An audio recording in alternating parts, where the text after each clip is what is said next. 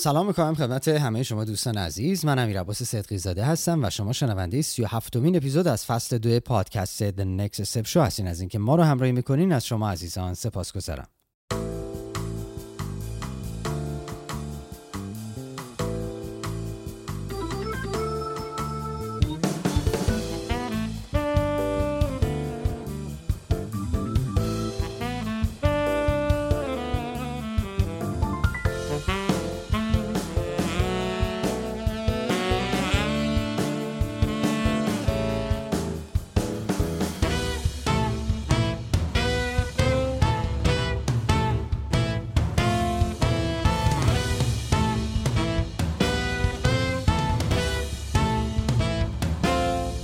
اما توضیحاتی درباره این اپیزود. در خدمتتون هستیم با ادامه کارگاه آشنایی با روش‌های تحقیقات بازاریابی در فضای استارتاپ‌ها که در حدود 3 ماه پیش در فضای کلاب هاوس با حضور مهمانان برنامه سرکار خانم سوده حبیبی و برمک بهرهمند انجام شد. این برنامه اختصاص داره به دومین برنامه که در زمینه بحث تحقیقات کیفی هست.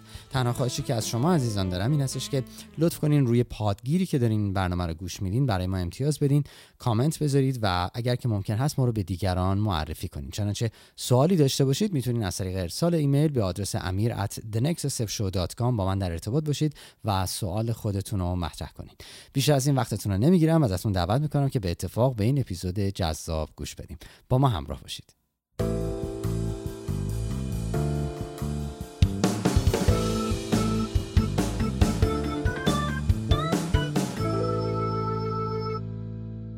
سوده حبیبی و برمک بهرهمند، سلام، به برنامه خوش آمدید. سلام، مرسی امیر جان، ممنون. خوشحالم که شما، برمک و دوستان عزیز دیگم رو دارم تو آدینس میبینم. خیلی متشکرم. سلام، منم خیلی خوشحالم اینجام پیش شما و پیش دوستان عزیز. امیدوارم بتونیم یه اطلاعاتی رو منتقل بکنیم که به کار همه بیاد، به خصوص اونهایی که تازه استارتاپ رو انداختن. قطعا، خیلی هم ممنون. خب اگر که موافق باشین بریم موضوع برنامه‌مون رو شروع کنیم. امروز موضوع برنامه ما مربوط به دسته‌بندی‌های تحقیقات و همچنین تمرکزمون روی بحث تحقیقات کیفی هستش. سوده جان، اگر که ممکن هستش یه خورده برای ما بگو اصلا انواع و ساختار مختلف دسته‌بندی‌هایی که تو تحقیقات بازاریابی استفاده میشه چه چیزایی هست؟ مرسی امین جان، ممنون. توی تحقیقات بازاریابی حالا توی اپیزود قبلی یک کوچولو بیشتر باهاش آشنا شدیم. خیلی دسته‌بندی‌های متفاوتی وجود داره و بسته به اینکه از چه معیاری برای دسته‌بندی تحقیقات بازاریابی ما استفاده می‌کنیم، خب میتونه که حالا به هر حال دسته‌ها یا انواع و تیپ‌های متفاوتی هم داشته باشیم. به عنوان مثال چیزی که دفعه پیش خیلی حالا به تفصیل بیشتر راجع بهش صحبت کردیم، دسته‌بندی تحقیقات بازار بر اساس دیتا اوریجین یا بر اساس نوع به دست آوردن اطلاعات و داده‌های مورد نیازمون بود که دفعه پیش گفتیم که خب اگر بر اساس دیتا اوریجین بخوایم که تحقیقات بازاریابی رو دسته‌بندی بکنیم به 2 دسته سکندری ریسرچ میرسیم و پرایمری ریسرچ، که گفتیم سکندری ریسرچ اون دسته از تحقیقاتیه که ما داده ها و یافته های دیگران رو کنار هم دیگه میذاریم تا برای خودمون اطلاعات جمع کنیم، ولی پرایمری ریسرچ اون نوع از تحقیقاتی رو میگن که خودمون آستین بالا میزنیم و وارد میدون میشیم و دقیقا دست به جمع‌آوری اطلاعات میزنیم.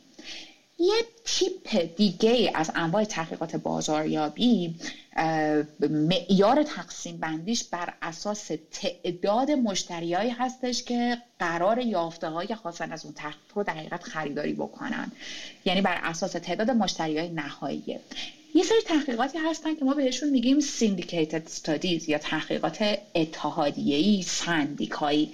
تحقیقاتی هستن که حاصل اونها یافته‌های خاصن از پژوهش به بیش از یک مشتری، یعنی معمولا به چندین و چند مشتری فروخته میشه و چون یک تحقیق واحد داره انجام میشه و نتایجش به بین مثلا 10 تا 20 تا 30 تا 100 تا مشتری تقسیم میشه، خب قاعدتاً به این معنیه که هزینه های بهره برداری از چنین تحقیقاتی برای مشتری نهایی خب کمتر هستش. و چیزی که وجود داره اینه که معمولاً توی سیندیکیتد استادیا اون دیتا و اون ریپورتی که در اختیار مشتریان نهایی قرار داده میشه معمولا همیشه، حالا تا یه بازه زمانی خیلی طولانی، مثلا 5 ساله یا 10 ساله، جزو پرووایدرای اون سرویس پروواید، دیتا پرووایدر در حقیقت میشه.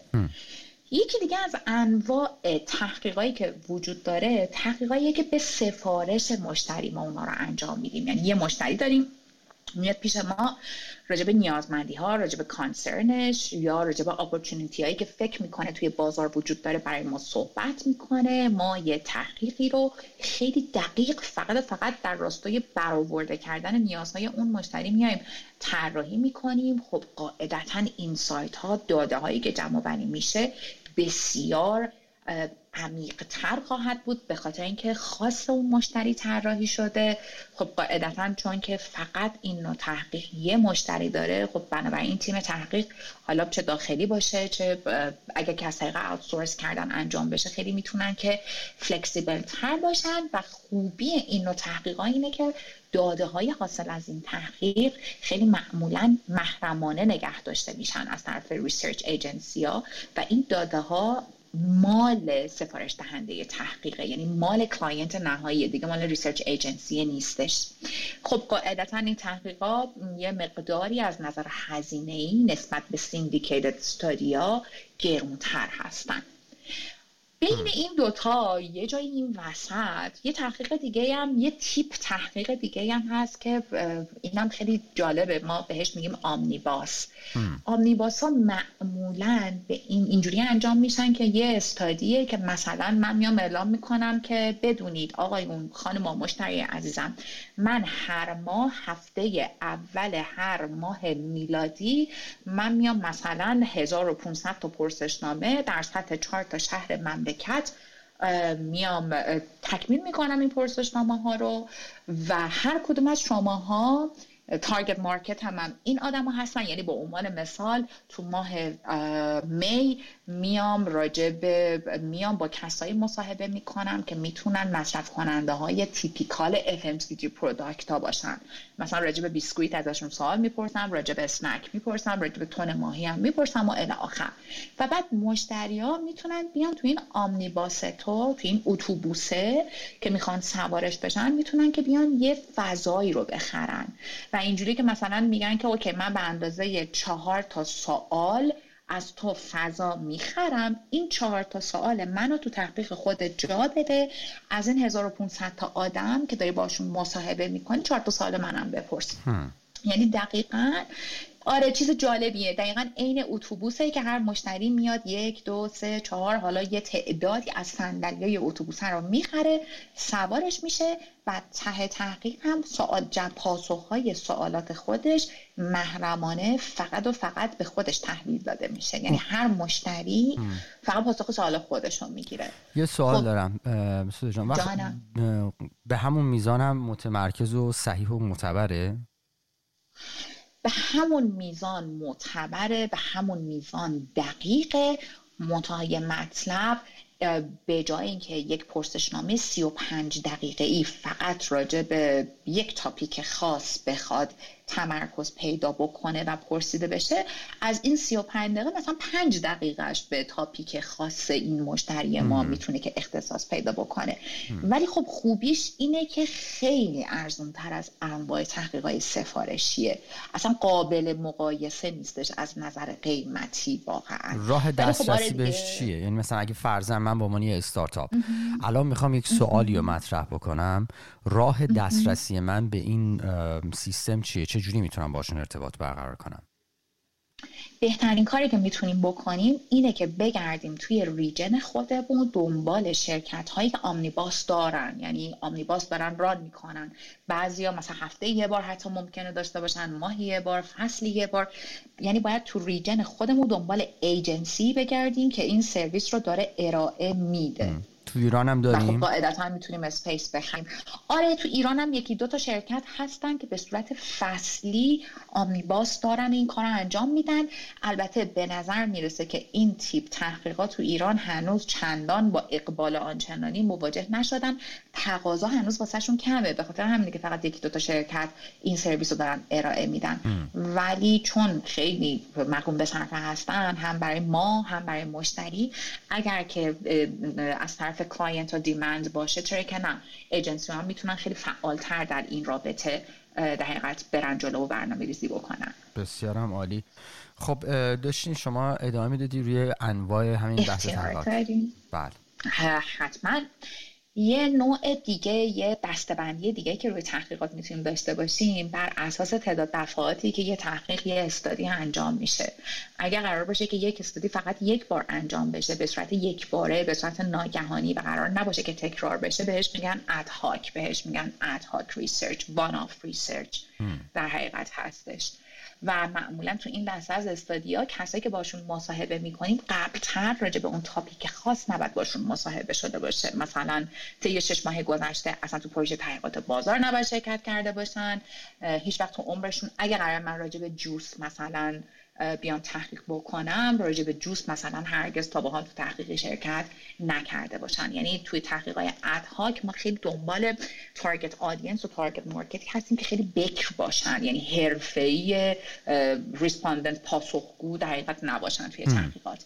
ولی در جان نه سوال داشتم. آره، چون انقدر اینا مسائل به نظرم ریزه کاریه، به خصوص برای کسایی که روی استارتاپ دارن کار میکنن.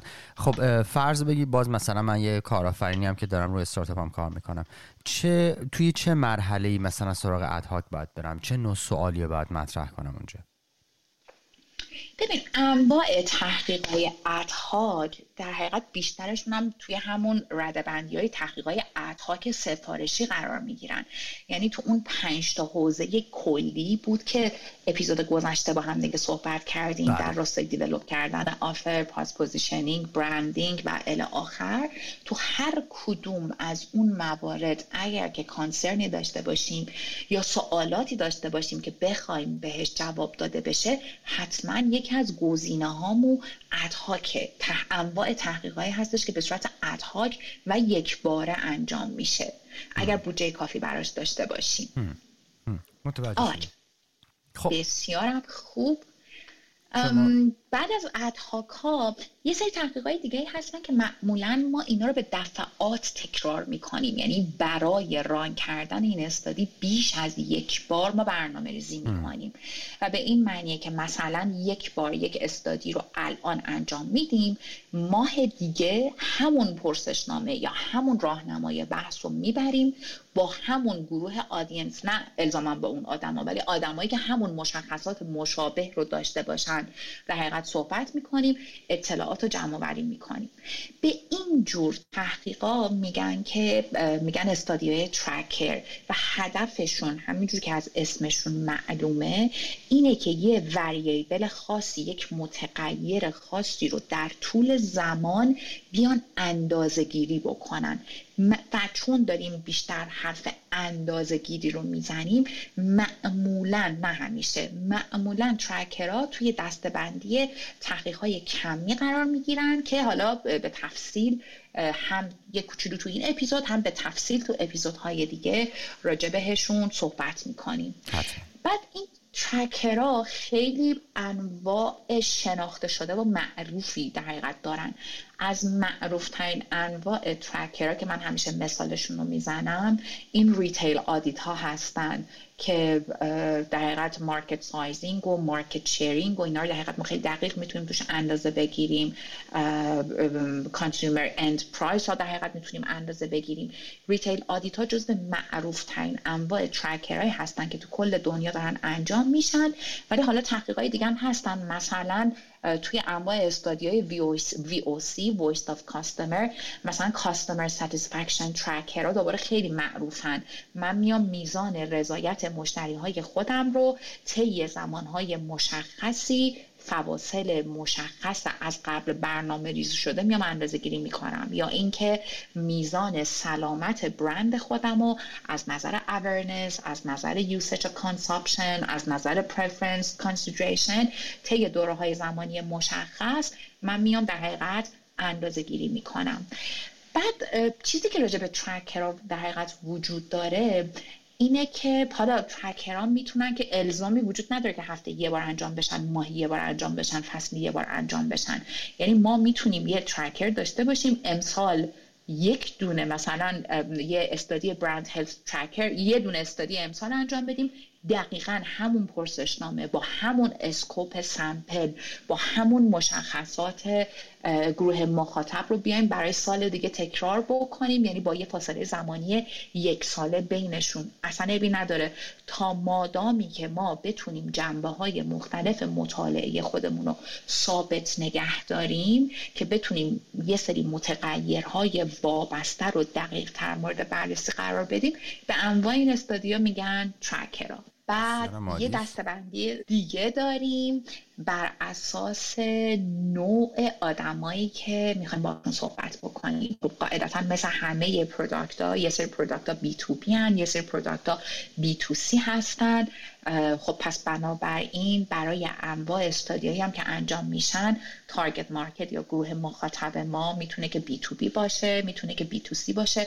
مثلا اگر من دارم راجع به انواع شامپو میخوام بیام تحقیق بکنم، اگر برم سراغ مصرف کننده ها که میخوان برن حموم سرشون رو بشورن از شامپو استفاده میکنن، این تحقیق میشه B2C چون دارم با مصرف کننده نهایی صحبت میکنم. ولی در عوض میشه که یک تارگت مارکت خیلی مهم برای شامپو مثلا هتل‌ها باشن. در این صورت چون که من دارم با صاحب یک بیزنس صحبت میکنم و نظرشو میپرسم، خب تحقیقی که دارم انجام میدم قاعدتاً میشه یه تحقیق B2B چون دیگه با اند کانسیومر، با مسافر هتل صحبت نمیکنم، میرم با هتل داره اون کسی که مسئول خریدش هستش در حقیقت دارم صحبت میکنم. و مهمترین تفاوت‌هایی که بین انواع تحقیقات B2B و B2C وجود داره اینه که معمولاً توی تحقیقات B2B یعنی بیزنس به بیزنس معمولاً جامعه‌های آماری خیلی کوچیک‌تره. مثلا شما فکر کنید یک جمعیت 80 میلیونی ایران رو مقایسه بکنید با تعداد هتل‌هایی که توی ایران وجود داره، عدد رقمش واقعاً با همدیگه قابل مقایسه نیست و چون جامعه آماری کوچیک‌تره و تو انواع تحقیقات B2B معمولاً اندازه نمونه‌های ما کوچولوتره. ولی تفاوت‌هایی که بین نمونه‌های آماری وجود داره میتونه خیلی زیاد باشه، خیلی گسترده در حقیقت باشه. یه عامل دیگه هم که وجود داره اینه که تو تحقیقات B2B معمولاً فرایندهای تصمیم گیری خیلی پیچیدن و ما اگه قرار باشه که بریم با یه بیزنسی مصاحبه بکنیم، مثلا ازش سوال بکنیم که راجع به حساب بانکی شرکتش سوال بکنیم، ازش بپرسیم تصمیم گیرنده‌ها که چه بانکی رو حالا بیان انتخاب بکنن، به عنوان بانک شرکت ممکنه مدیر مالی شرکت باشه، مدیر حسابداری باشه، مدیر عامل باشه، اعضای هیئت مدیره باشن. یعنی معمولا تصمیم گیری ها پیچیده است، معمولا بیشتر از یک نفر داخل تو این تصمیم گیری و دسترسی به اینجور آدما هم خب قاعدتاً میتونه که خیلی سخت باشه، به خصوص توی حالا اون بسته از ارگانیزیشن ها یا بیزنس هایی که بیشتر از یک شعبه دارن. ممکنه که تو شهرهای مختلف، تو کشورهای مختلف، ریجن های مختلف دقیقا شعبه داشته باشن. دسترسی پیدا کردن به این آدم های تصمیم گیر ممکنه که سخت باشه. بنابراین شاید که ما همیشه نتونیم توی B2B ریسرچ از انواع مصاحبه های رو در رو یا فیس تو فیس استفاده کنیم، مجبور شیم که از انواع روش های تلفنی یا آنلاین یا اصلا از یه میکسی از اپروچ ها و متدولوژی های مختلف مجبور باشیم که استفاده بکنیم. درسته. قاعدتاً هم میخوره عمیق‌تره. درسته؟ خیلی عمیق‌تره. بله. و چیز دیگه هم که وجود داره تو تحقیقات B2B تصمیم گیری ها، باز نمیگم همیشه، ولی تصمیم گیری ها بیشتر بر اساس منطق و لاجیکه. تو تصمیم گیری های فردی ایموشن ها، احساسات نقش پررنگ تری رو دارن. باز اصلا نمیگم که یعنی توی B2C رشنال ریزنا برای خرید صفره و برعکسش، ولی معمولا تو B2B ها این دیسیژن میکینگ، این فرایند تصمیم گیری یه مقدار رشنال تر انجام میشه نسبت به B2C. درسته. سوال دیگه ای که برای من داره ایجاد میشه الان، توی فضای استارتاپ کسی که توی ارلی استیج هستن چقدر واقعا فضای B2B ریسرچ میتونه براشون مفید باشه و چقدر باید روش تمرکز کنه؟ اصلا توی بخصوص ارلی استیج که هستن واقعا اونقدر میتونه کمکشون کنه یا نه؟ ببین امیر، خیلی بستگی به این داره که هدفشون چیه.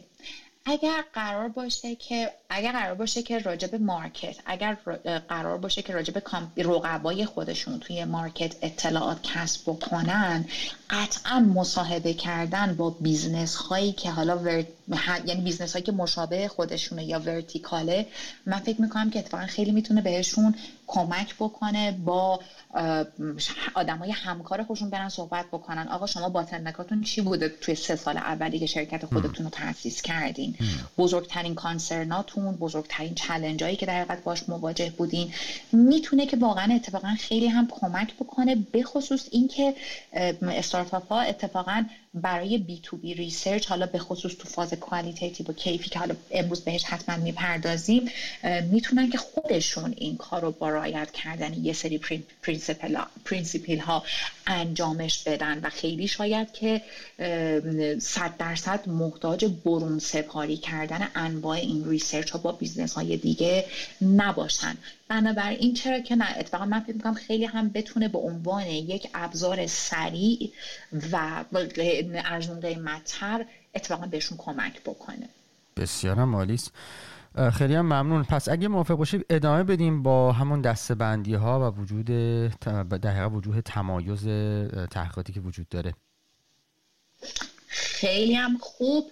یه دسته‌بندی دیگه که تو انواع تحقیقات وجود داره بر اساس سامپل دیزاینه، یا نوع طراحی نمونه‌های آماریمو، که اتفاقاً خیلی خیلی هم چیز مهمیه. اینه که ما یه موقع‌هایی میایم یه تحقیقاتی انجام میدیم. من مثالش رو زدم جلوتر بهتون گفتم که مثلا توی ادهاک ریسرچ ها معمولاً اصلا ما یه فیلتر میذاریم. اگر قرار باشه که راجع به جوس سوال بپرسیم از آدما، داده جمع‌آوری بکنیم، معمولاً میریم توی این مایه‌ها که مثلا ظرف 6 ماه گذشته با تو مصاحبه نشده باشه، یا مثلا ظرف انقدر مدت گذشته راجع به جوس تو توی ریسرچی شرکت نکرده باشی. یعنی همیشه خیلی دقت می‌کنیم توی انواع خاصی از تحقیقات که اون آدمی که داریم باهاش مصاحبه می‌کنیم با آدم، اگر حالا مثلا تحقیقم حتی اگه بخواد تکرار بشه، با آدم دفعه قبلمون متفاوت باشه. یعنی سراغ نمونه آماری تکراری نمیریم، این آدم‌ها رو ما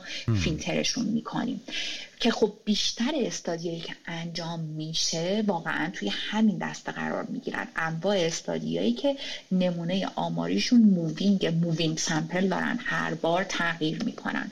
ولی در مقابلش اتفاقا یه سری انواع تحقیقای دیگه هم هست که سامپلشون، نمونه آماریشون اینا ثابته و اصلا اصرار میشه که این نمونه‌های آماری از یه ویو به ویو دیگه همیشه ثابت باشن، که معمولاً به این تحقیقات میگن تحقیقایی که فیکس سامپلن، یا به اصطلاح بهشون میگن پنلن. و معمولاً انواع اون ترکرایی که قبلتر با هم دیگه صحبت کردیم، سامپل دیزاینشون به صورت پنل یا به صورت فیکس سامپله. مثلا اون موقعی که ما تو GFK بودیم، ما بزرگترین ریتیل آدیت پنل هاسولد الکترونیکس رو در حقیقت GFK داشت. توی ایران هم خب به تبعش به همین ترتیب بود و ما در طول ماه به یه چیزی هولوش 2500 تا پوز یا فروشگاهی که فروشنده لوازم الکترونیکی بود رو مراجعه می‌کردیم و ماهی یک بار این مغازه ها رو می‌دیدیم و جزء افتخاراتمون این بود که میزان ریزش نمونه آماری ما از این ماه به اون ماه مثلا 0.2 که سر سال مثلا یه چیزی هولوش 1% ریزش داشتیم. یعنی خیلی هم اصرار داشتیم که همیشه نمونه هامو ثابت باشن.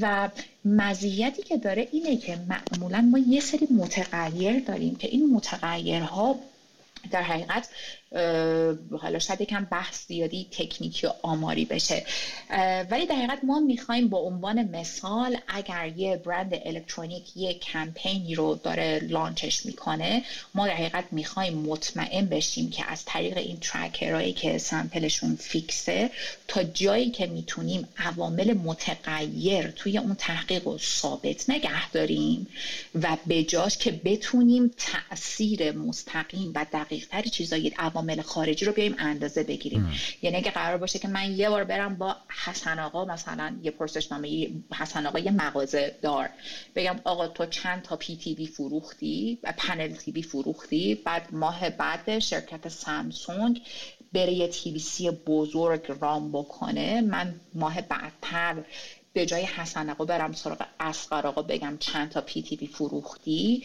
و مثلا 10 برابر اصغر آقا یا حسن آقا حالا پی تی وی فروخته باشه، دیگه نمیتونم مطمئن باشم که این افزایش آنچنانی تی وی سی یا فروش واقعا به خاطر کمپین تبلیغاتی که ران کرده یا اینکه نه، شاید کلن اصغر آقا سایز فروش مغازش جوری که از حسن آقا خیلی بیشتر میفروشه. بنابراین نمیتونیم مطمئن باشیم که این وسط عامل تاثیرگذار چی بوده. این یکی از مهمترین مزیت‌های ترکرها با فیکس سامپل این هستن که ما رو قادر می‌سازن که یه سری ترندها رو توی بازار بخوایم شناسایی بکنیم، بتونیم یه سری وریبل‌ها رو با دقت بیشتری در حقیقت اندازه‌گیری بکنیم. یه نوع دیگه داره که خیلی ساده است، اونم بر اساس اگه بخوایم تحقیقا رو بر اساس سایز تارگت گروپمون تقسیم بندی بکنیم، یه سری تحقیقایی داریم که بهش میگیم سنسوس یا یونیورس استادی یا سرشماری، همه شماری، مثل سرشماری آمار نفوس و مسکنی که قبلتر 10 سال یه بار، جدیداً 5 سال یک بار مرکز آمار توی ایران داره انجام میده. یعنی اگر که از کل جامعه آماری ما سعی بکنیم که همه اون جامعه آماری رو باهاشون مصاحبه بکنیم، در این صورت میگیم که یه سنسوس استادی یا یونیورس استادی انجام دادیم. ولی معمولاً در عمل این اتفاق نمیفته. این پروسه انقدر زمان بره، این پروسه انقدر نیاز به اینوستمنت و سرمایه گذاری و منابع انسانی داره که واقعاً در دنیای واقعی خیلی کمن تعداد سنسوس استادیایی که دارن انجام میشن و به خاطر اینکه صرف جویی بشه توی زمان، توی هزینه ها، توی مدیریت منابع انسانی، به جای اینکه ما کل جامعه آماری رو هدف قرار بدیم، میایم یه نمونه رپرزنتیتیو که حالا بعدتر با هم دیگه صحبت میکنیم راجع بهش رو از این جامعه آماری انتخاب میکنیم. یعنی به جای اینکه بیایم با کل جوانای 18 تا 24 ساله که ممکنه مصرف کننده پروداکت ما باشن صحبت بکنیم، میایم یه نمونه معرف جامعه از این جوونا انتخاب میکنیم، پیدا میکنیم و فقط با اونا مصاحبه میکنیم و میتونیم مطمئن باشیم که تا پرسنتج زیادی یافته های حاصل از پژوهش واقعا قابل تعمیم به کل جوانای 18 تا 24 ساله هستش. پس بر اساس سایز گروه مخاطبی که ما باهاشون صحبت میکنیم ممکنه که بگیم استادیمون سنسوس یا سامپل بیسه. درست. این تقسیم بندی هایی که روی انواع تحقیقات وجود داره خیلی زیادتر از این چند تا موردیه که الان من گفتم. من سعی کردم که به اون دسته چیزایی اشاره بکنم که تو کارمون بیشتر باهاش مواجه هستیم، بیشتر ممکنه که به دردمون بخوره، ولی خیلی خیلی میتونن دسته بندی های متفاوت دیگه داشته باشن. ولی برسیم به مهمترین و معروفترین و شناخته شده ترین دسته‌بندی که تو تحقیقات بازار داریم. اگر قرار باشه که ما تحقیقات بازار رو بیایم بر اساس نوع جمع‌آوری داده‌ها تقسیم بندی بکنیم، اون موقع میگیم که تحقیقات 2 دستن. یه دسته اون تحقیقاتی که داده‌هایی که بر اساس observation یا مشاهده ما داده ها رو جمع آوری میکنیم، یا اون دسته از انواع تحقیق هایی که حاصل از مصاحبه کردن با نمونه آماری مونه. مثلا من میام با تو مصاحبه میکنم، به جای اینکه مشاهده کنم که تو چه جوری داری آشپزی میکنی یا چه جوری شامپوی جدیدی رو که خریداری کردی استفاده میکنی، درشو باز میکنی، به جای اینکه مشاهده کنم میام ازت سوال میپرسم که امیر جان این شامپو که خریدی رو بردی تو حموم درش راحت باز شد، نمیدونم، ازت یک سری سوالاتی رو در حقیقت میپرسم. حالا این قصه observation ها، تحقیقاتی که بر اساس observation هستن، خیلی قصه خیلی خیلی قدیمیه. یعنی اولین تحقیقات بازاریابی که تو کل دنیا انجام شدن اتفاقا بر اساس مشاهده بودن. و خب یه مثل معروفی هم هست که همیشه میگه که ارزش یه عکس بیشتر از 1000 تا کلمه است. واقعا 2 ساعت حرف بزنی شاید نتونی که احساس خودتو نشون بدی، ولی یه عکس اگه از صورت خودت بگیری با لب و لوچه آویزون قطعا خیلی بیشتر میتونی که حال و هوا و احساس خودتو در حقیقت به دیگران نشون بدی. حالا اگه جمع‌آوری اطلاعات بر اساس مصاحبه باشه، اون موقع وارد انواع تحقیق‌های کمی و کیفی میشیم. درسته. که فکر می‌کنم اینو دیگه همه میشناسن و شنیدن و راجبش اطلاعات خوبی دارن. تحقیقات کمی، تحقیقات کیفی. بسیارم عالی. حالا قبل از اینکه ما بخوایم ادامه بدیم، من می‌خوام از برمک خواهش بکنم با ما در حقیقت ملحق بشه و به ما بگه که در دنیای دیجیتال از نظر برمک چه نوع تحقیقاتی هست، چه چیزایی وجود داره و به چه شکلی؟ آیا موضوعی هست که بخواد به این مرحله اضافه بکنه به ما؟ به نظر من بحث خیلی کامل خوبی رو سوده داره پیش میبره. آن چیزی که در دنیای آنلاین اتفاق میفته ادامه همون چیزی هستش که توی دنیای قبل آنلاین به هر حال داشت پیش میرفت و خب از اوایل قرن 20 خیلی به این سمت خیلی هم علمی شد و خیلی کارهای فراوانی شده. اتفاقی که توی آنلاین افتاده چند تا چیزه. یکیش مثلا در واقع میان مقایسه میکنن. یه سری از تحقیقات هستش که ممکنه منابع انسانی خیلی زیاد یا به سرمایه خیلی زیاد نیاز داشته باشه برای اینکه انجام بشه، اما با استفاده از ابزار آنلاین میشه به شکل ارزان‌تری این کارو کرد. یا ممکنه که مثلا شما بخواید یه سری تحقیقات رو انجام بدید و بخواید با تک تک نمونه آماری صحبت بکنید و خب خیلی کار گسترده‌ای خواهد بود، اما با یه اپلیکیشن آنلاین و یه سری تبلیغات ممکنه که کلی پارتیسیپنت، کلی شرکت کننده بتونید دعوت بکنید که به یه سری سوال شما تو همون موبایل خودشون جواب بدن. در واقع اتفاقی که افتاده اینه که کانال‌های دیجیتال و ابزاری که ما داریم اینا رو میشه چند تا ابزار رو مثلا با هم تلفیق کرد. مثلا تکنولوژی موبایل به علاوه تکنولوژی 4G به علاوه تکنولوژی فیلمبرداری و عکسبرداری که ما الان توی موبایلمون داریم مثلا باعث شده که یه پدیده الان رخ بده که قبلا به اسم تحقیقات اتنوگرافیک ازش یاد میکردن، الان حالا میگیم که موبایل اتنوگرافی و کلی کارا میشه کردش. پس اتفاقی که افتاده اینه، همون سیستم داره پیش میره، فضای آنلاین، دنیای آنلاین داره بهش کمک میکنه که با هزینه کمتر اسکیل گسترده تر انجام بشه. بسیارم عالی، خیلی هم ممنون برمک جان. اگر که موافق باشین یه توقف کوتاهی داشته باشیم و برگردیم با ادامه برنامه در خدمت دوستان عزیز باشیم.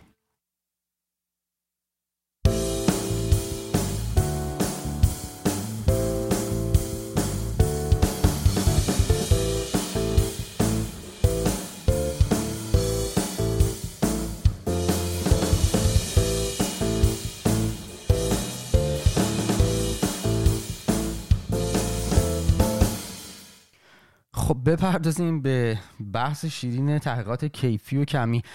سوده جان، خیلی وقتا صحبتایی که میشه یه وقتایی مثلا میگن تحقیقات کیفی بعد اول انجام بشه بعد تحقیقات کمی، یه جاهایی جابجاش میکنن. واقعا اصلا ماجرای اینا چیه؟ کی باید کدومش استفاده بشه؟ آیا اولویت خاصی وجود داره؟ این اگه میشه یه خورده برای من باز کن. مرسی امیر جان، اتفاقا چقدر سوال خوب و اسمارتی پرسیدی، چون به نظر میاد که این اولویت بندی برای تحقیقات کیفی و کمی یکی از اشتباهات رایجیه که واقعا توی صنعت به دفعات انجام شده و همچنان انجام خواهد شد. من خیلی زیاد شنیدم از مشتری‌ها که فکر میکنن که همیشه تحقیقات کیفی باید قبل از تحقیقات کمی انجام بشن، یا ما همیشه برای انجام تحقیقات کمی احتیاج داریم که تحقیقات کیفی حالا قبلش میان برنامه‌ریزی بشن. من حالا در این رابطه اول از همه که اصلا نسخه واحدی، واقعا دوباره بازم تکرار میکنم، واسه به هیچی دلم نمیخواد که یک نسخه واحد بنویسم و فکر کنم که همه مشکلات دقیقاً با این ترتیب انجام میشن. بله درسته، هستن انواع تحقیق هایی که یا انواع کانسرن هایی که ما برای برطرف کردن اونها برنامه تحقیقات بازاریابی خودمون رو جوری تنظیم میکنیم که اتفاقا تحقیقات کیفی قبل از تحقیقات کمی انجام میشن. یعنی به این این معنیه که ما داریم راجع به یه تاپیکی اطلاعات می‌خوایم جمع‌آوری بکنیم که ابداً راجع بهش هیچ گونه اطلاعاتی نداریم. مثلا یکی از مشتری ما می‌خواد یه اپلیکیشن رو توی بازار لانچ بکنه، یه اپلیکیشن مالی بانکی که اتفاقاً گروه هدفش بچه‌های 7 تا 14 ساله بودن و خب واقعاً اصلاً کور بود، نمیدونست که پدر مادرای نوجوانای 7 تا 14 ساله ممکنه که چه عملی نشون بدن نسبت به این اپلیکیشن مالی و بانکی.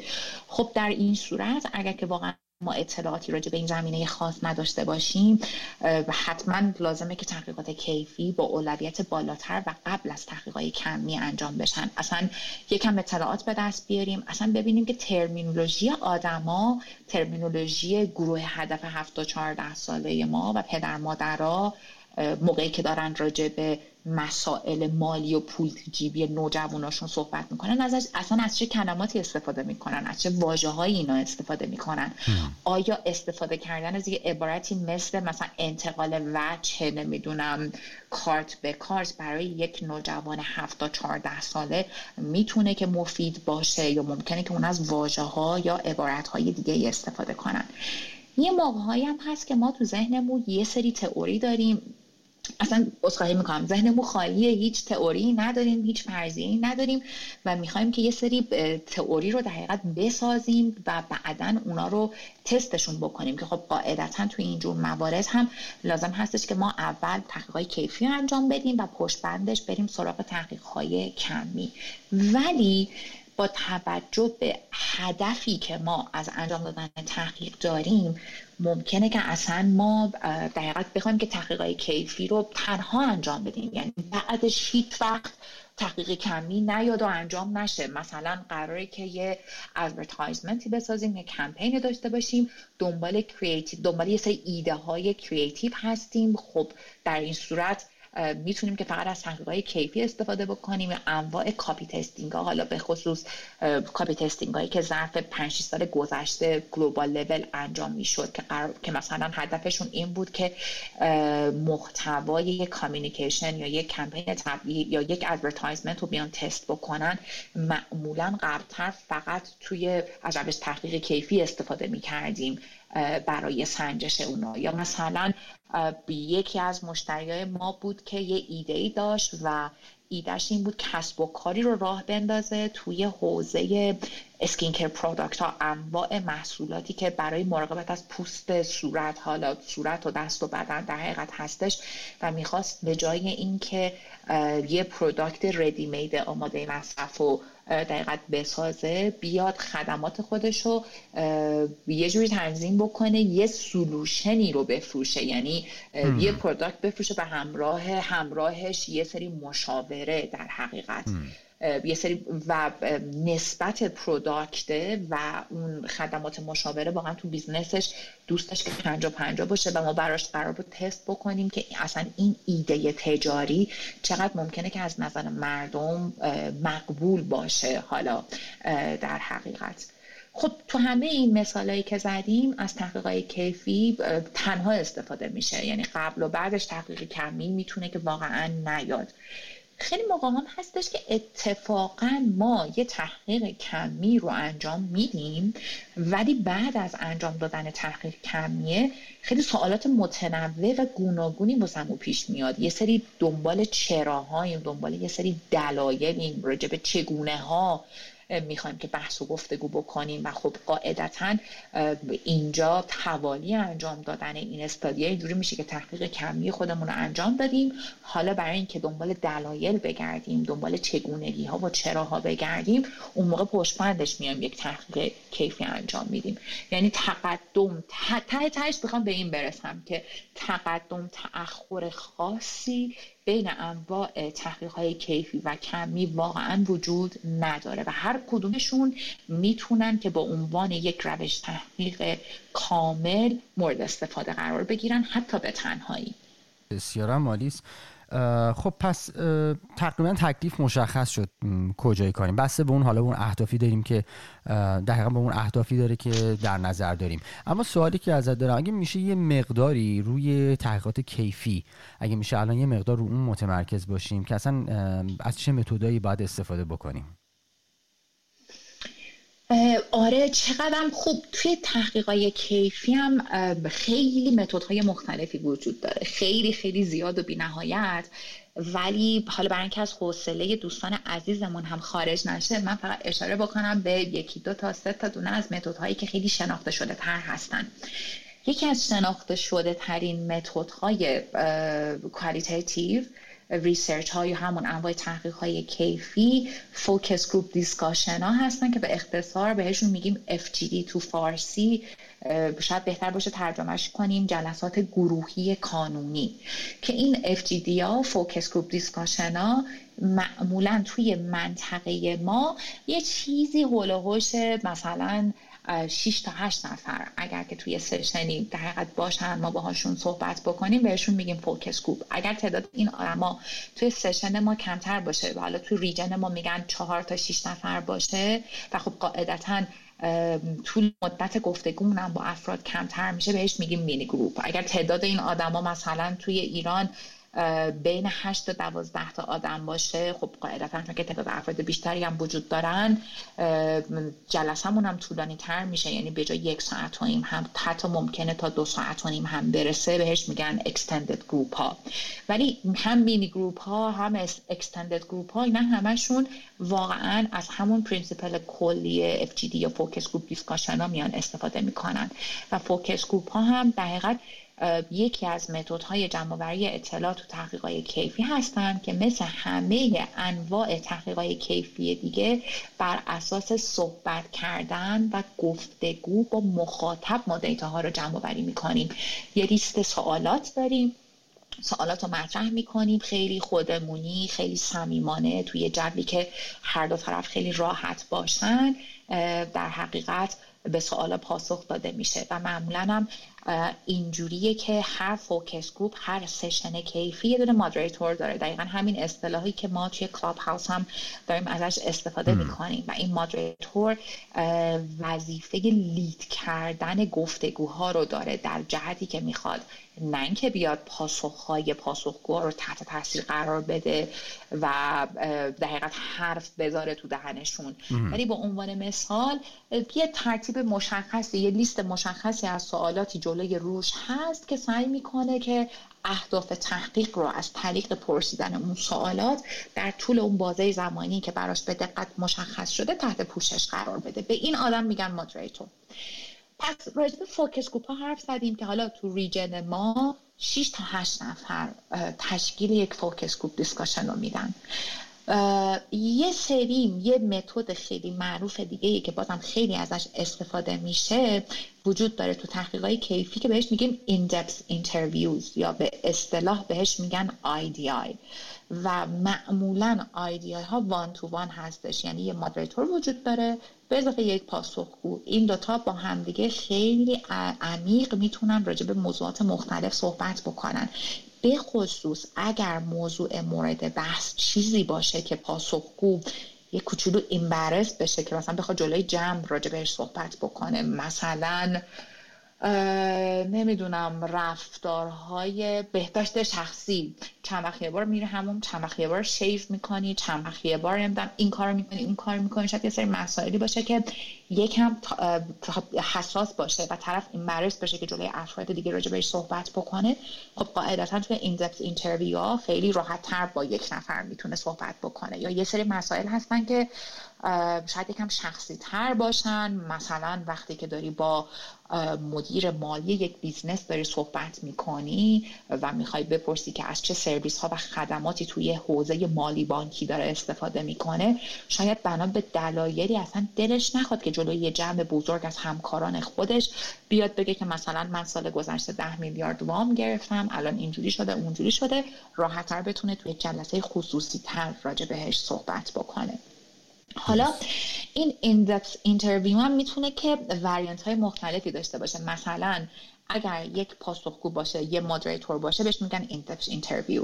اگر که ما یه مودریتور داشته باشیم 2 تا پاسخگو داشته باشیم، این پاسخگوها میتونن که مثلا پارتنر هم باشن یا دوست صمیمی هم دیگه باشن یا مثلا با هم دیگه همکار باشن، کسایی باشن که همدیگه رو میشناسن، در این صورت به اون سشنه میگیم paired depth interview و معمولا اینجوریه که یه موقعی توی انواع بی تو بی ریسرچ ها که یکم قبل‌تر راجع بهش صحبت کردیم گفتیم معمولا تصمیم گیرنده ها بیشتر از یک نفر هستن، ممکنه که ما از دو نفر که تصمیم گیرنده هستن تو فرآیند تصمیم گیری در حقیقت نقش دارن دعوت بکنیم که راجع به جنبه‌های مختلف یک سرویس یا پروداکت تو یک سشن با ما صحبت بکنن.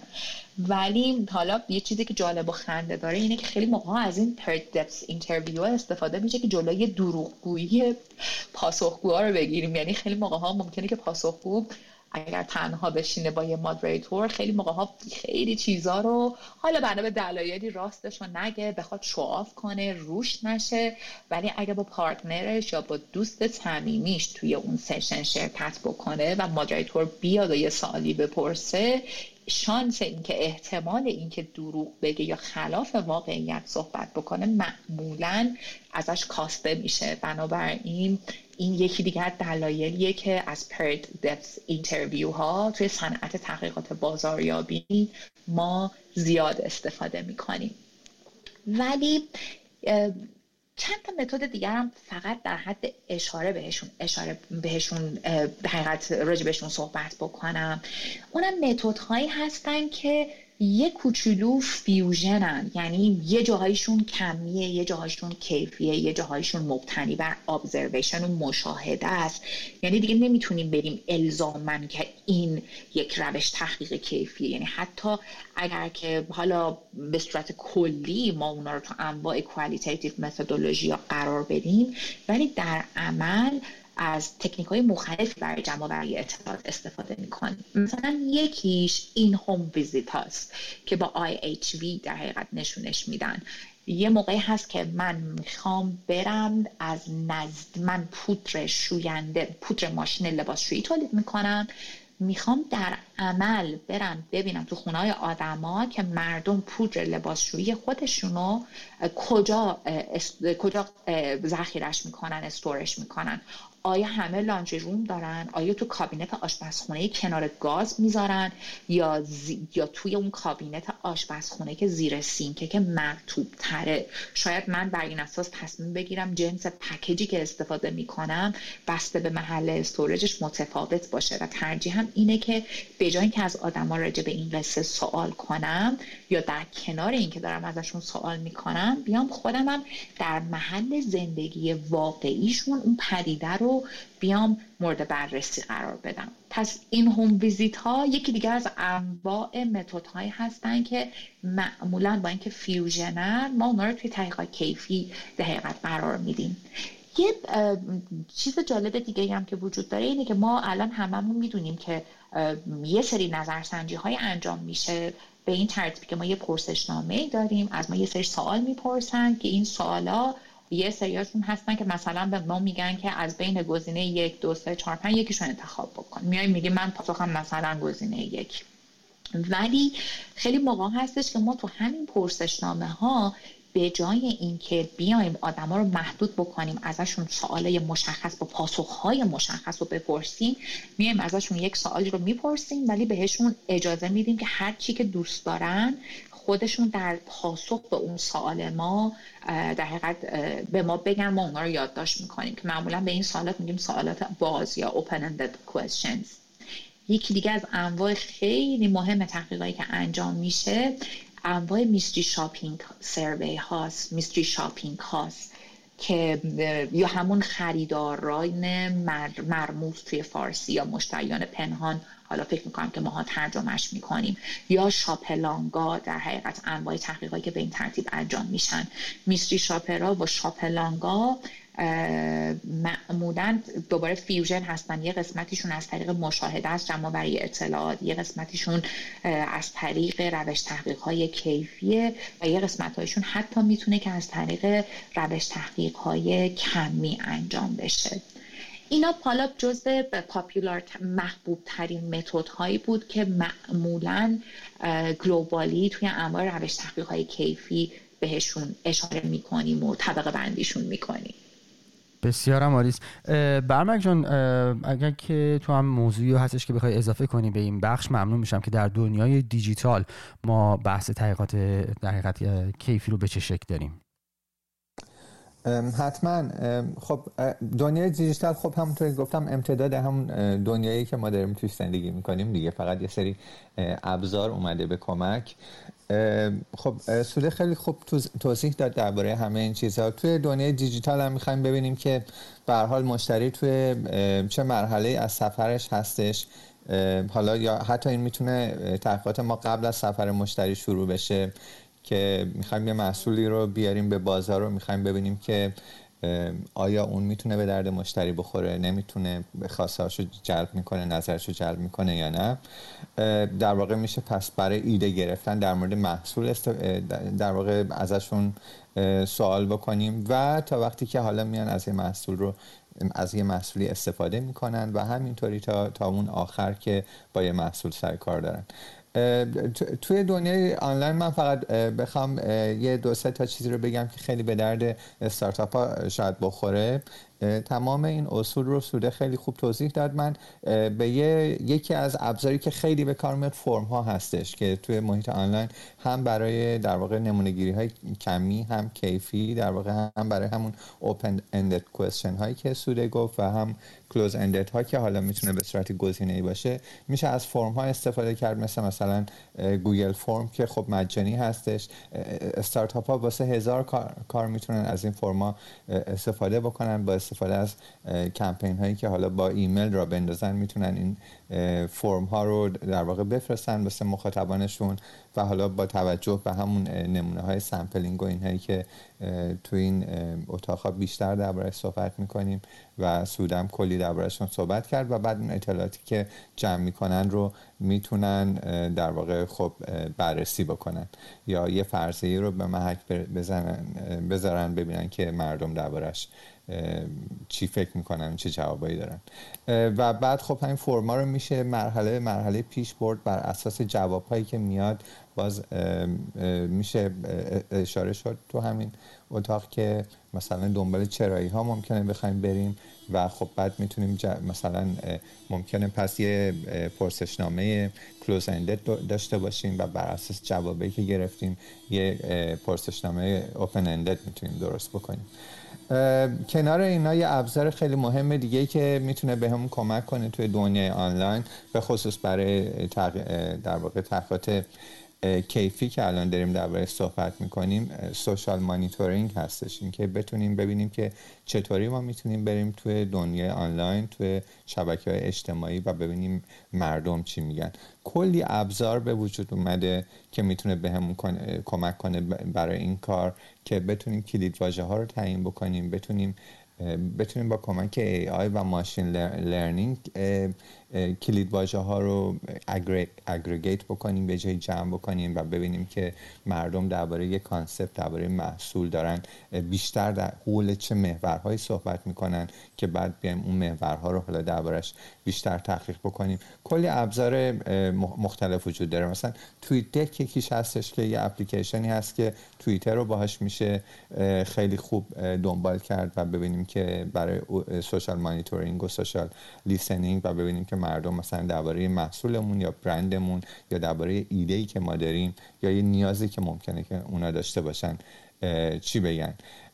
یه کار دیگه که میشه کرد، شما میتونین با همین حالا درباره دیسکاشن گروپ ها و اینا صحبت شد، من فقط برای اینکه همه چیز رو یه خود دارم چی میگن سعی میخوام بکنم یه خود کاربردی ترش بکنم، اما امیدوارم با این کاربردی تر کردن از اون اصولی تر کردنش دور نشم. برای همین اگر که میخواین به این جمله های من گوش بدید حتما جمله های سوده رو پس ذهنتون داشته باشید. در واقع اینا باید با هم دیگه جمع بشه تا کار بکنه و اون اینه که مثلا خب یه ابزار دیگه آنلاین همین کلاب هاوس هست که ما داریم. ما میتونیم اینجا یه سری سشن بذاریم، حالا تو جنس همون مثلا دیسکاشن گروپ ها و آدما بیان صحبت بکنن درباره یه موضوعی. ما میتونیم کلی فیدبک جمع بکنیم و بعد مثلا میتونیم تو همین کلاب هاست میتونیم یه استورمینگ سشن را بندازیم و حالا باز حالا شیوه راه انداختن استورمینگ سشن،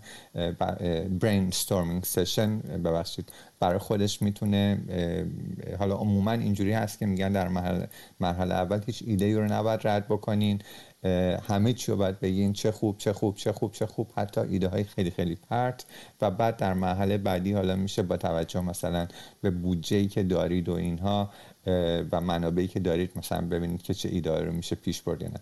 ولی خب همه اینا ابزارهای دیجیتال هستن که میتونن به این چیزا کمک کنن و بعد خب همونطور که من گفتم به اسکیل و اینا میتونن کمک بکنن به اینکه حالا نمونه ممکنه که شما یه اپلیکیشن تولید کرده باشید که بخواید مثلا ایرانیان اکسپاتس بخوان ازش استفاده بکنن، ایرانیایی که خارج از کشورن.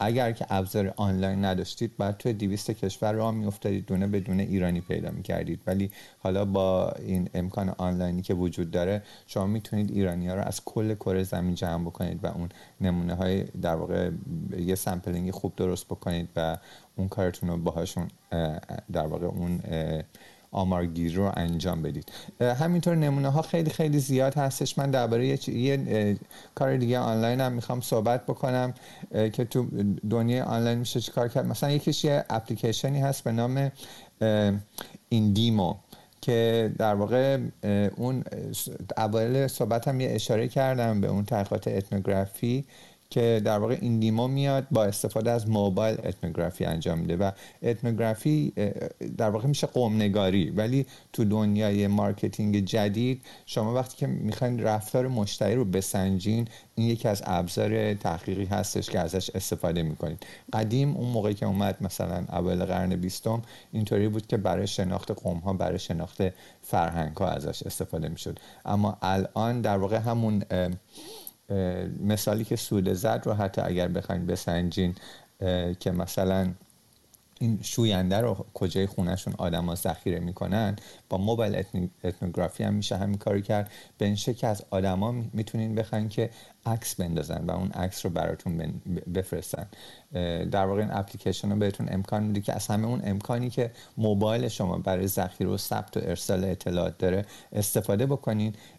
اون پارتیسپنت ها، شرکت کننده ها، مثل یه دایری روزانه، مثل یه خاطره نویسی روزانه رفتارشون رو تو همون بستری که با اون محصول کار میکنن اون رفتار رو برای شما ارسال بکنن و این میتونه، خب یکی از تحقیقات در واقع کیفی خیلی خوب هستش و شما میتونید با دیدن عکس، با دیدن فیلم و با دیدن اینکه چطور اون شخص توی در واقع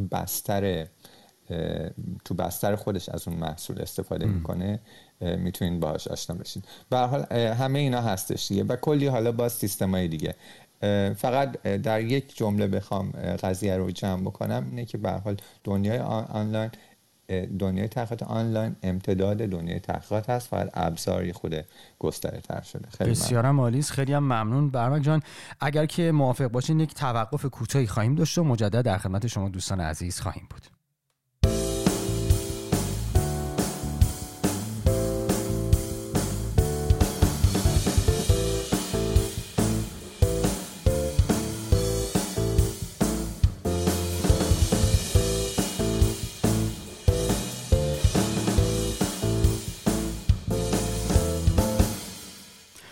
حالا با توجه به اینکه ما اصلا تمرکزمون روی بحث استارتاپ ها هستش، آیا کسب و کارهای کوچیک و نوپا میتونن خودشون این متدا رو پیاده بکنن با توجه به محدودیت های مالی که دارن یا نه؟ آره چرا که نه، اتفاقا چقدر خوب که برمکم اینجا بود و اصلا قبل از اینکه بخوایم به این تاپیک برسیم برمکم توضیحات بسیار خوب و جامعی رو واقعا توی حوزه پلتفرم‌های آنلاین برای جمع‌آوری داده‌های کیفی واقعا مطرح کرد که اتفاقا یکی از مؤثرترین پلتفرم ها برای جمع‌آوری این اطلاعات به خصوص واسه استارتاپ ها واقعا میتونه که همین باشه. حداقل میتونن قسمتی از نیازهای خودشون رو خودشون بدون اینکه بخوان آوتسورس بکنن به یه ایجنسی دیگه میتونن که در حقیقت برآورده بکنن. بعد الان توی دنیای امروز حالا به غیر از ابزارهای مختلفی که برمک داشت راجع بهش صحبت میکرد، که حالا شاید پلتفرم باشه، ابزار باشه. من فقط می‌خواستم به دو تا چیز دیگه دوباره اشاره بکنم، حالا در قالب انواع جمع‌آوری اطلاعاتی که تو یک فوکس گروپ آنلاین مثلا انجام میشه.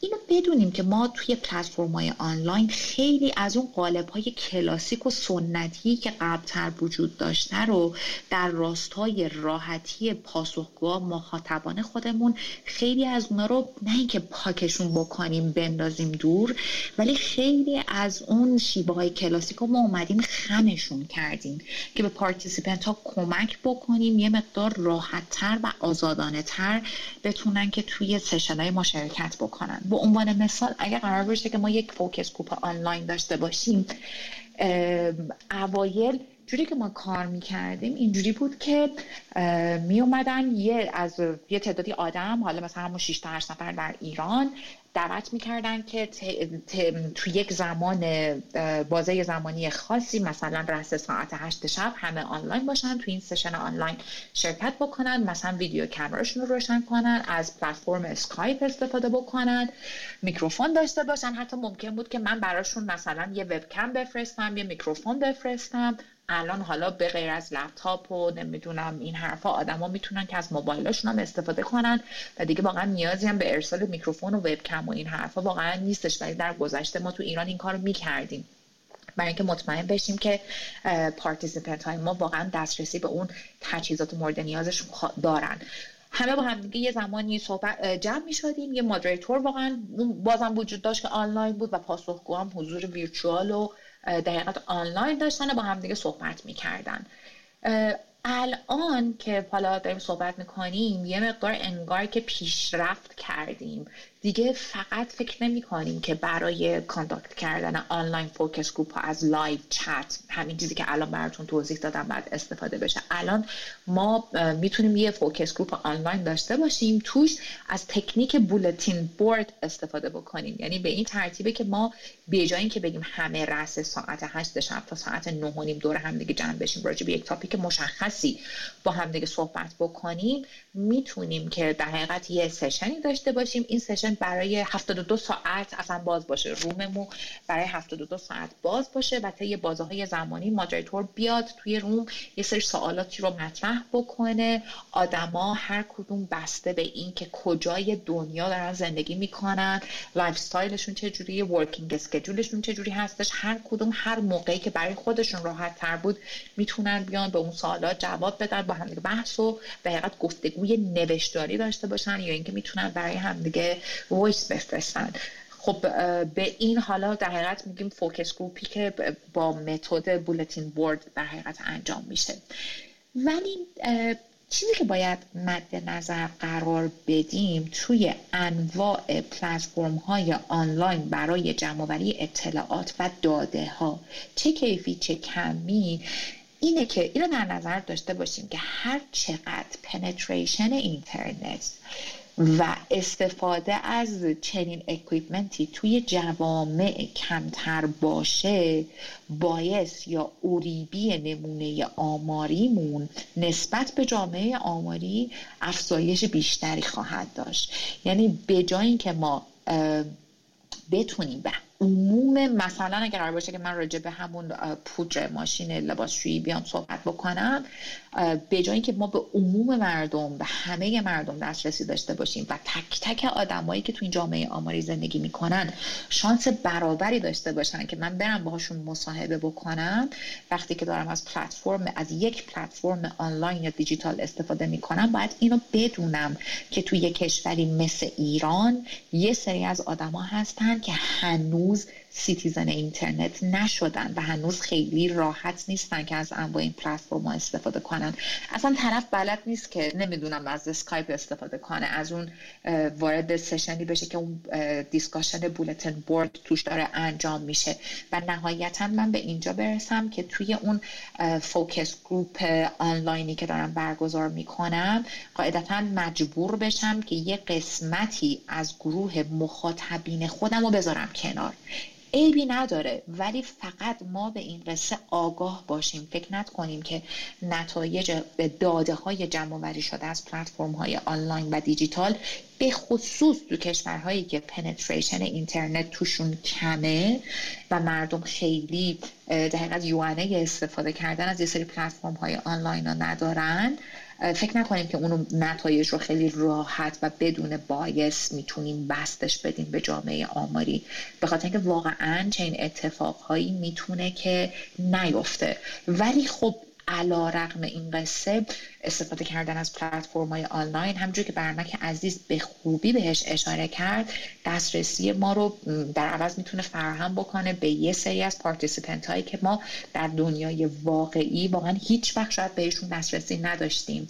یا اینکه الان اگر قرار باشه که من یه مثلا چه میدونم یه پکیجی رو بخوام دیزاین بکنم، یه پکیج دستمال کاغذی رو من دیزاین بکنم برای مصرف کننده‌ای که توی عراق قرار گرفته، مثلا 3 تا دیزاین داشته باشم بخوام بهترینش انتخاب بکنم، اگر که دسترسی به پلتفرم‌های آنلاین نداشتم یا باید میرفتم عراق یا اونا باید میومدن ایران یا من باید پکیج‌ها رو واسهشون ارسال میکردم، در صورتی که الان خب با این پلتفرم‌های دیجیتال ما خیلی راحت میتونیم که ویرچوالی پارتیسیپنت های خودمون رو اینیبل بکنیم که پکیج رو در حقیقت از زوایای مختلف مورد بررسی قرار بدن. و خب چرا که نه، این یه امکان واقعا خیلی بی‌نظیر هستش که میتونیم ازش بهره مند بشیم.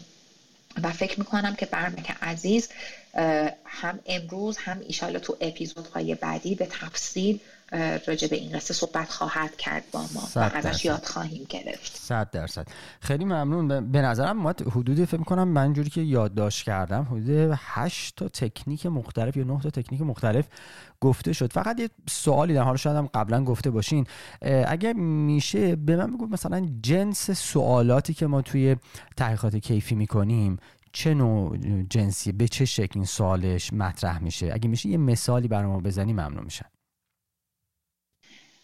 اتفاقا چقدر خوب. آره، ما برای انجام دادن تحقیقات کیفی معمولا پرسشنامه ساختاریافتی جلوی خودمون نداریم، مثلا به این ترتیب عمل نمی کنیم.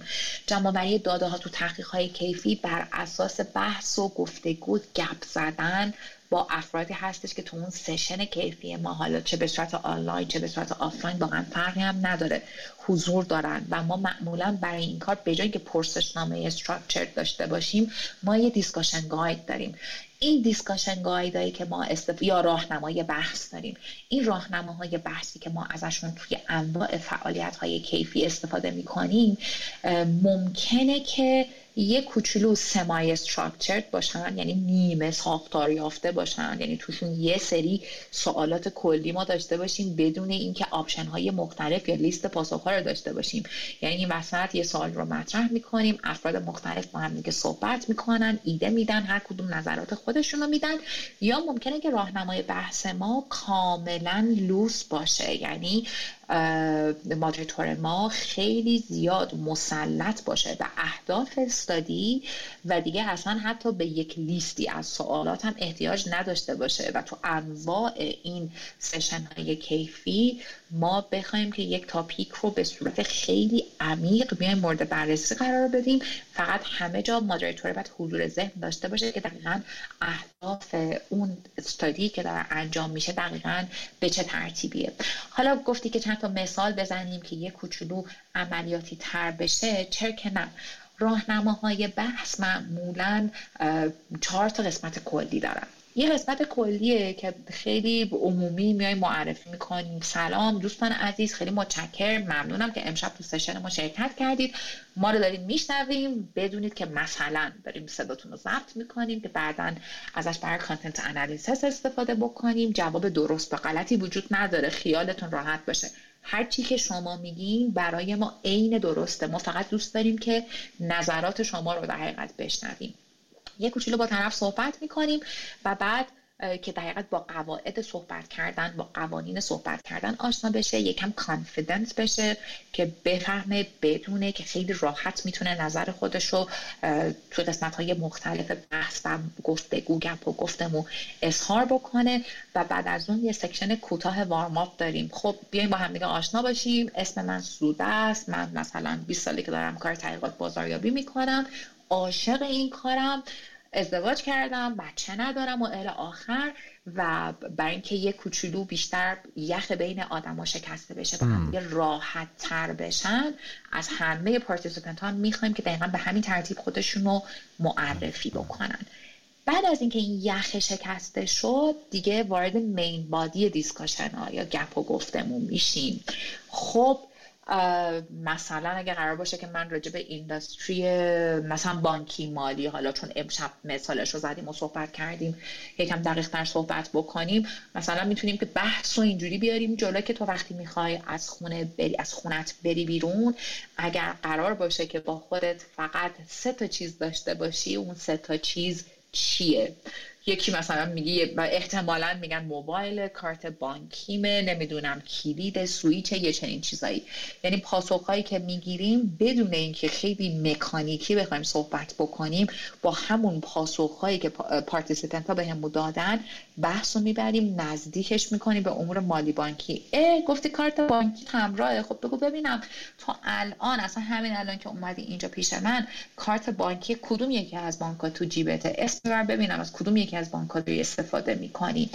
و همین جور سوال‌ها رو خیلی اسموث، خیلی روون، بدون اینکه اصلا پاسخگوها حتی بخوان متوجه بشن که شما استراکچر خاصی رو دارین دنبال می‌کنید، پاسخگوها رو لید بکنید به سمت اون سوال‌ها و اون اهدافی که می‌خواید بهش در حقیقت برسیم، و به پاسخگوها اجازه بدین که نظرات خودشون رو آزادانه در قالب گفتگوی صمیمانه و دوستانه با شما در میون بذارن. و در انتهای بحث هم که از پارتیسیپنت ها تشکر میکنیم و اینسنتیوا رو بهشون تحویل میدیم، یه هدیه کوچولو رو بهشون میدیم و خدا نگهدار. یعنی فاز اجرا تو این مرحله برای سشن ما به اتمام رسیده.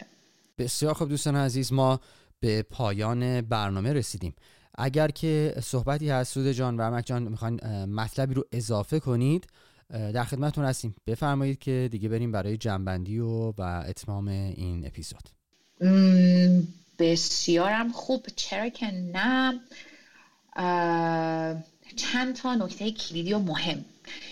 اول از همه، وقتی که میخوایم تصمیم بگیریم که میخوایم تحقیقات بازار انجام بدیم، قبل از اینکه بخوایم تصمیم بگیریم که از چه روش تحقیقی برای جمع‌آوری داده‌ها استفاده بکنیم، حتما یک کوچولو راجع بهش مطالعه بکنیم، تفاوت‌ها و شباهت‌های این روش تحقیق‌های مختلف رو در حقیقت بشناسیم، راجع به نقاط ضعفشون، راجع به نقاط قوت، یا شاید بهتر باشه نگیم نقاط ضعف، محدودیت‌هایی که هر کدوم از این روش تحقیق‌ها دارن ما بیایم در حقیقت مطالعه‌ای رو انجام بدیم، مثلا و بفهمیم که از هر کدوم برای چی استفاده میکنیم. اگر دنبال اندازه‌گیری یه فاکتور خاصی هستیم، بدونیم حتما بعد از انواع روش تحقیق‌های کمی استفاده بکنیم. ولی در عوض اگه دنبال این هستیم که دلایل و چراها و چگونگی‌ها رو بفهمیم، به عمق عواطف و احساسات افراد پی ببریم، خب اون موقع استفاده کردن از کوالیتیتیو ریسرچ حتما میتونه که به ما کمک شایان توجهی بکنه. ولی اگر که مثلا قراره بیایم مثلا یه شاخصی رو، یک متغیری رو بیایم اندازه بگیریم یا اولویت بندی بکنیم، چون اولویت بندی هم انگار یه جوری اندازه‌گیریه برای اینکه بفهمیم مثلا میزان آگاهی از کدوم برند شامپو بالاتر از اونایی دیگه هستش. برای چنین اهدافی مطمئن باشیم که فقط و فقط بعد از انواع روش تحقیق‌های کمی استفاده بکنیم. البته که ما همیشه در جریان یک سشن کیفی، مثلا در جریان یک فوکس گروپ دیسکاشن، میتونیم که از آدما بپرسیم که خب ادورتایزمنت منو دیدی؟ بگو ببینم چند تاتون این ادورتایزمنت رو دوست داشتین، چند تاتون دوست نداشتین. بعد بیایم آدما رو مجبور بکنیم تو گروه 8 نفره بشماریم، بگیم 4 نفر، 3 نفر منو دوست داشتن، 5 نفر منو دوست نداشتن. بعد بیایم عدد و رقم ها رو، این تعدادی که به دست آوردیم، خب خیلی راحت میتونیم تبدیل به درصد بکنیم. تو گزارش نهایی بیایم بگیم 65% از گروه مخاطبین ما ادورتایزمنت منو دوست نداشتن، پس این ادورتایزمنت منجر به حتما به شکست میخوره.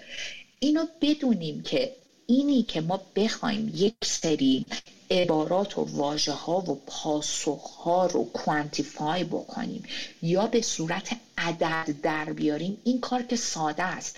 یعنی صحبت هایی که من الان دارم میکنم چون تیکه کلامم در حقیقته، شما از اول سشن تا الان میتونید بیاید بشمارید که من چند بار سوده، چند بار کلمه در حقیقت رو نام برده. یعنی بیاید یک عبارت غیر، یعنی یک عدد نیست، یک عبارت و یک واژه رو شما بیاید تعداد دفعات تکرارش رو اندازه بگیرید، یعنی یک داده کیفی رو قرار باشه اندازه گیری بکنید، بشمارید تعداد دفعات تکرارش رو یا کوانتیفایش بکنید، خب قطعا میتونید به صورت عدد رقم در بیارید. این که کاری نداره، ولی اینو بدونیم که هر عدد رقمی قابل تعمیم به جامعه آماری نیست اصلا.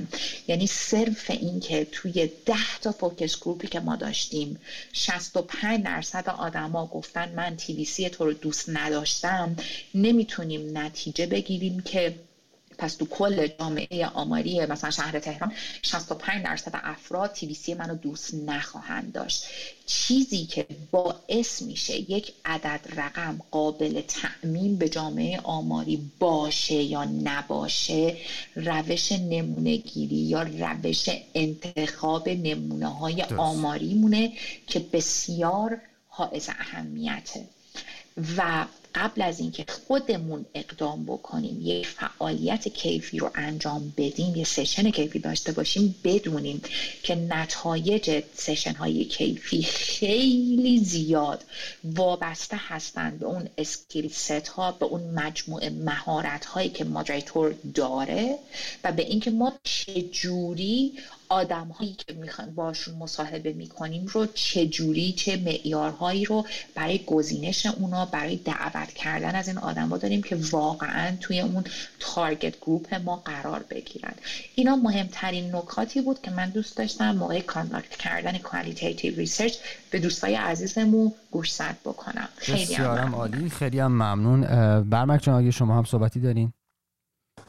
فقط یه نکته کوچیک، همین مخصوصا تو دنیای آنلاین حواسمون به کانال ها باشه دیگه، ببینیم که در واقع باید به مخاطبمون نگاه بکنیم، ببینیم که مخاطبمون کجا هستش و اونجا به سراغش بریم که اشتباهی در واقع یه مخاطب دیگر رو هدف نگیریم و حواسمون باشه که در واقع کسی به سوال هامون جواب بده که در نهایت مخاطب ما هم هست، قراره از محصول ما استفاده بکنه.